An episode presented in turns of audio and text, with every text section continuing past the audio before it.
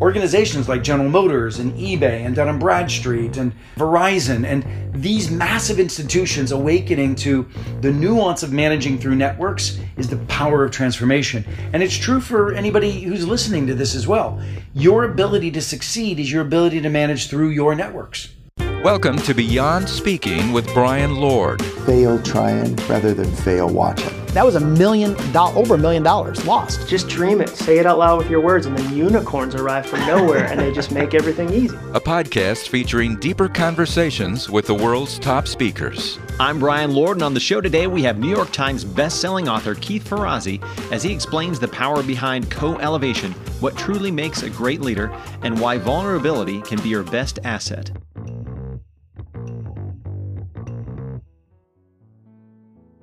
Today's podcast is not only exciting because we have the great Keith Ferrazzi on, best-selling author, but also because we have a guest host today, Jordan Smallwood, Vice President, Premier Speakers Bureau. Sometimes to give a podcast a little life, you got to get somebody who is younger, more charismatic, better looking, and Jordan certainly fits that bill. Uh, great guy, worked with him for a number of years.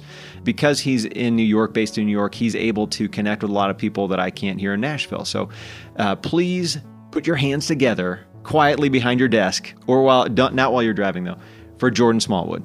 Keith, you wrote one of, if not the most uh, successful and widely distributed business books uh, in the last 50 years. Since you wrote Never Eat Alone, what have you been working on? You know, it's been interesting. Never Eat Alone, of course, is a book about how critical networking is in our lives, how critical building that strong network is to creating opportunity for yourself, whether you're a high potential young leader like I was uh, growing up from a poor kid in Pittsburgh, you know, becoming the chief marketing officer of Deloitte and Starwood Hotels, crazy stuff like that, which is what the book is about.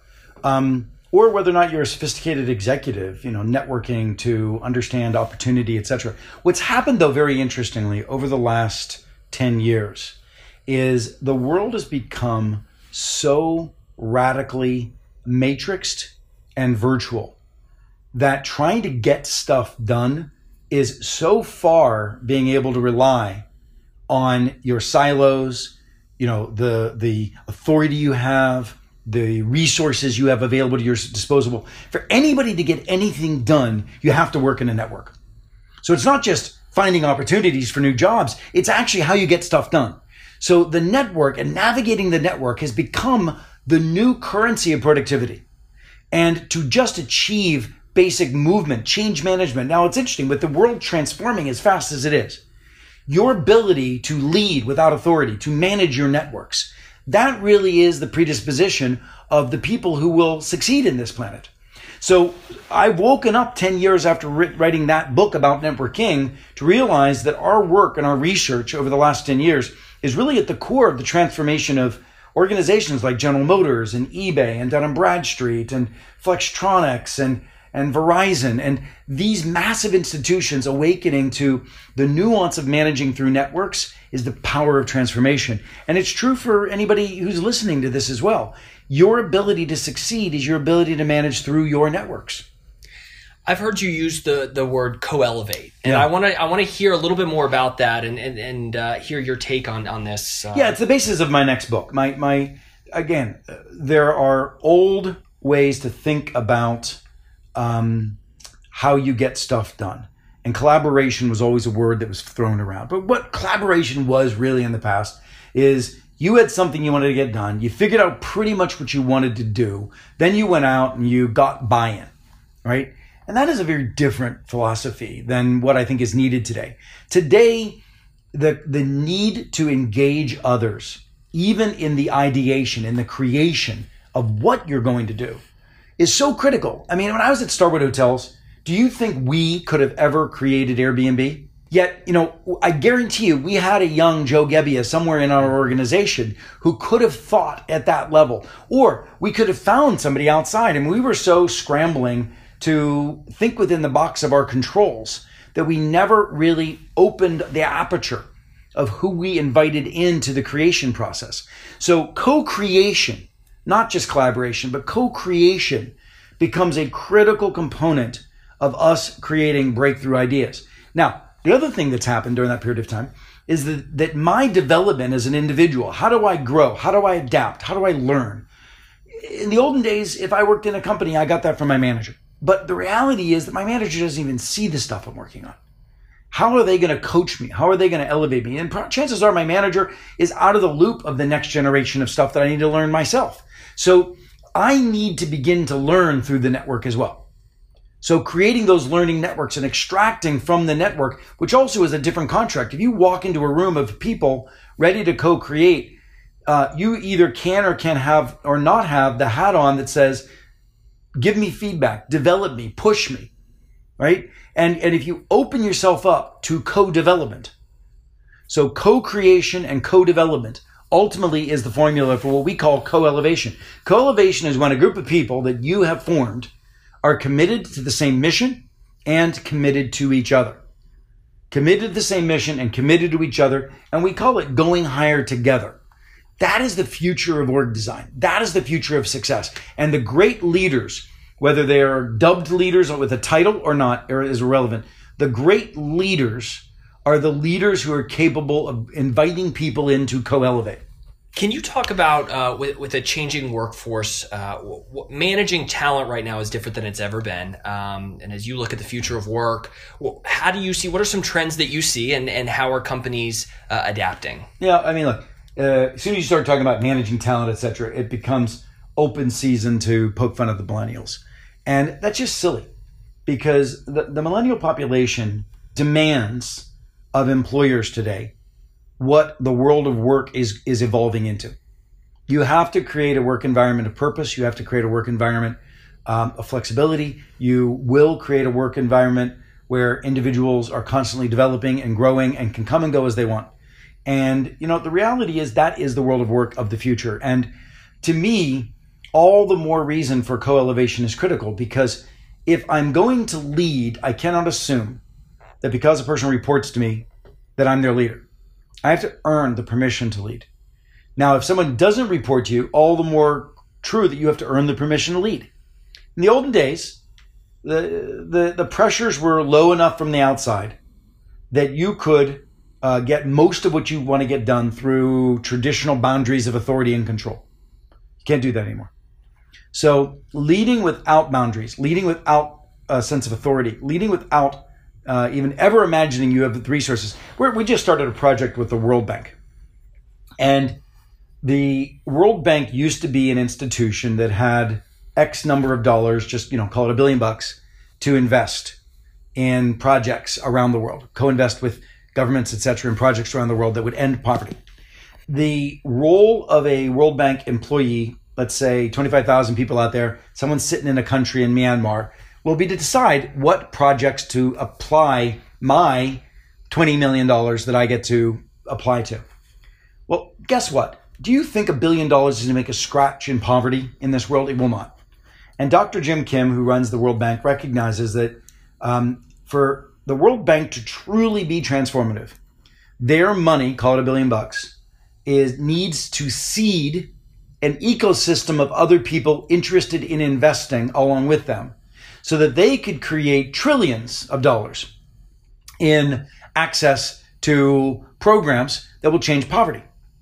So now imagine the person sitting in Myanmar who, instead of sitting back, you know, deciding where to put my money and being a big shot, this person is humbly going around enlisting other people's money to work with them in partnership to create a bigger ecosystem that so that someday maybe even the World Bank's money doesn't even need to be there in order to continue to fund, uh, you know, a fishery in Myanmar or, or, or, you know, water wells in Africa. So that is a shift and it's changing the world and, and awakening to how does one walk around enlisting others to co-create and co-develop. That's the trigger to the transformation of society. Now imagine if this was going on in DC today. It's not going on in DC. And I don't care what political side you're on, left or right, you will have to acknowledge that the world needs co-elevation. To fix our problems, we need co-elevation. We don't need uh, stigmatization and digging in our heels. That's not the abundance that uh, that's called for. you work with a lot of companies, you work with a lot of organizations. Uh, can you tell us an example, and and um, you can it, it, can either be someone you work with or or not of, of a company who really gets it. They get it right now uh, in, in, what you've been talking about. Well, I think General Motors has done an extraordinary job. Um, we started working with General Motors coming out of bankruptcy, and focused predominantly at the time the transformation of the North American uh, organization and their relationship with dealers they needed to co elevate with the dealership community to transform the company. That is not the relationship they had going into bankruptcy. And then you've got a leader coming along like Mary Barra, who just wowed the world in, in what she did in the crisis and how she has subsequently led that organization and fundamentally opened the organization to, you know, to candor and transparency um, and dialogues that were heretofore not had because she had the courage and the empathy and the empathy to listen and care. Um, that's an organization that has really made a major transformation, and it, and it shows. I mean, people coming out of bankruptcy, uh, the lion's share of their own organization wondered whether they would go back in or not. And here we are today with uh, a thriving organization. And it's not to say that, you know, they're not without their own challenges. You know, what, what is self-driving cars going to do to the General Motors organization, et cetera? All of these things are still in front of them. But I got to tell you, they're in a much better position than they ever were before. Um, you know what I find sad, though, I have to be honest, is I look at an organization like Uber. Arianna Huffington's a dear friend of mine, and you know I've been speaking to her and members of the Uber organization for a long time, and you know it's it's a company that's one of the probably the fastest growing company in the history of mankind. And you look at how they have chosen to scale they're mirroring and replicating to some extent the models of General Electric. You know, you you you go to scale, you put more employees under another manager, and blah blah blah blah blah blah. And yet, I sit down with the head of culture at General Electric, and they are desperate to find a solution that doesn't look like their own. And I am really saddened by the fact that so many of the most powerful, fast growth, important organizations of our day that will be and are defining I mean, Uber has the potential of redefining how cities are, right? And and yet they're clinging to old habits and old rituals and old design.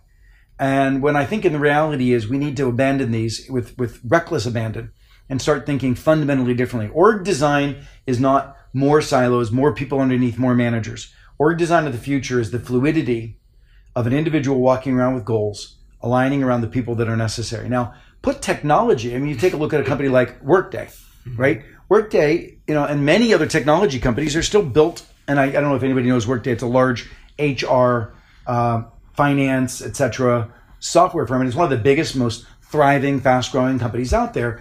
But it still has a basic principle of an architect that you you get your feedback from your manager. In fact, you don't. We need to start thinking about systems that manage networks.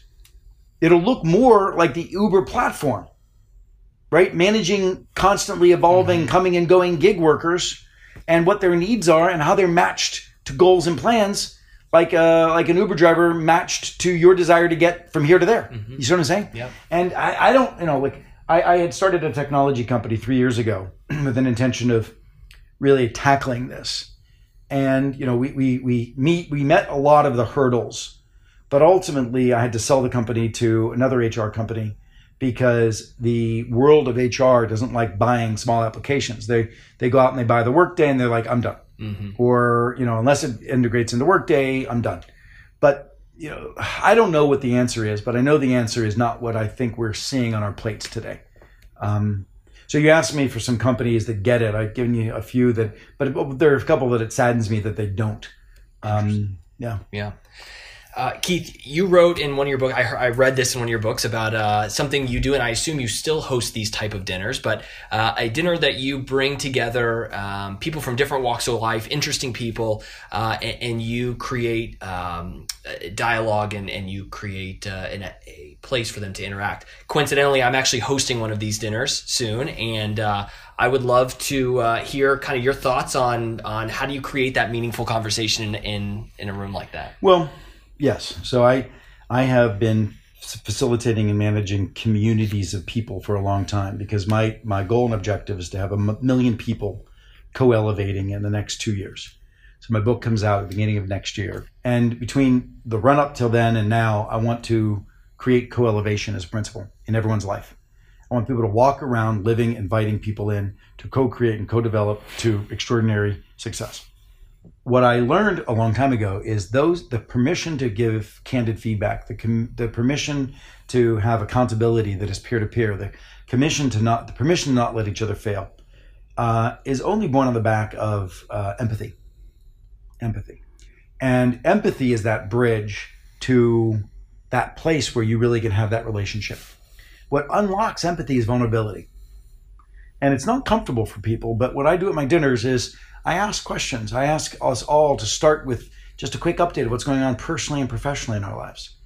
You know, my sister, if anybody follows me on Instagram, my sister has been struggling with cancer. And, you know, I've turned into her coach around and her doctor's coaches to co elevate. I mean, the doctors don't even talk to each other. And yet, they're doing things that are at odds with each other and none of them seem to think that my sister's you know diet and exercise is a critical component of the medicine mix. And you know so i'm working drastically to create co-elevation around the ecosystem of my sister. And when i share that with people you know it's a bridged empathy. It's my vulnerability. It's when i talk about my foster son and the challenges i have with him. Um, when i talk about the fact that in the last you know 20 after 20 years i'm single for three years. But the, the point is that this is where we as a society are are going and that we have to start to open ourselves to people quicker.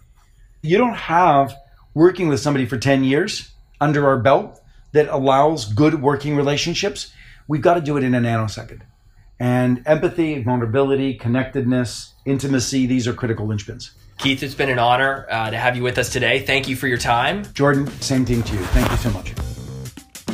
Thank you for joining us for the Beyond Speaking podcast. Make sure to subscribe and leave a review wherever you listen.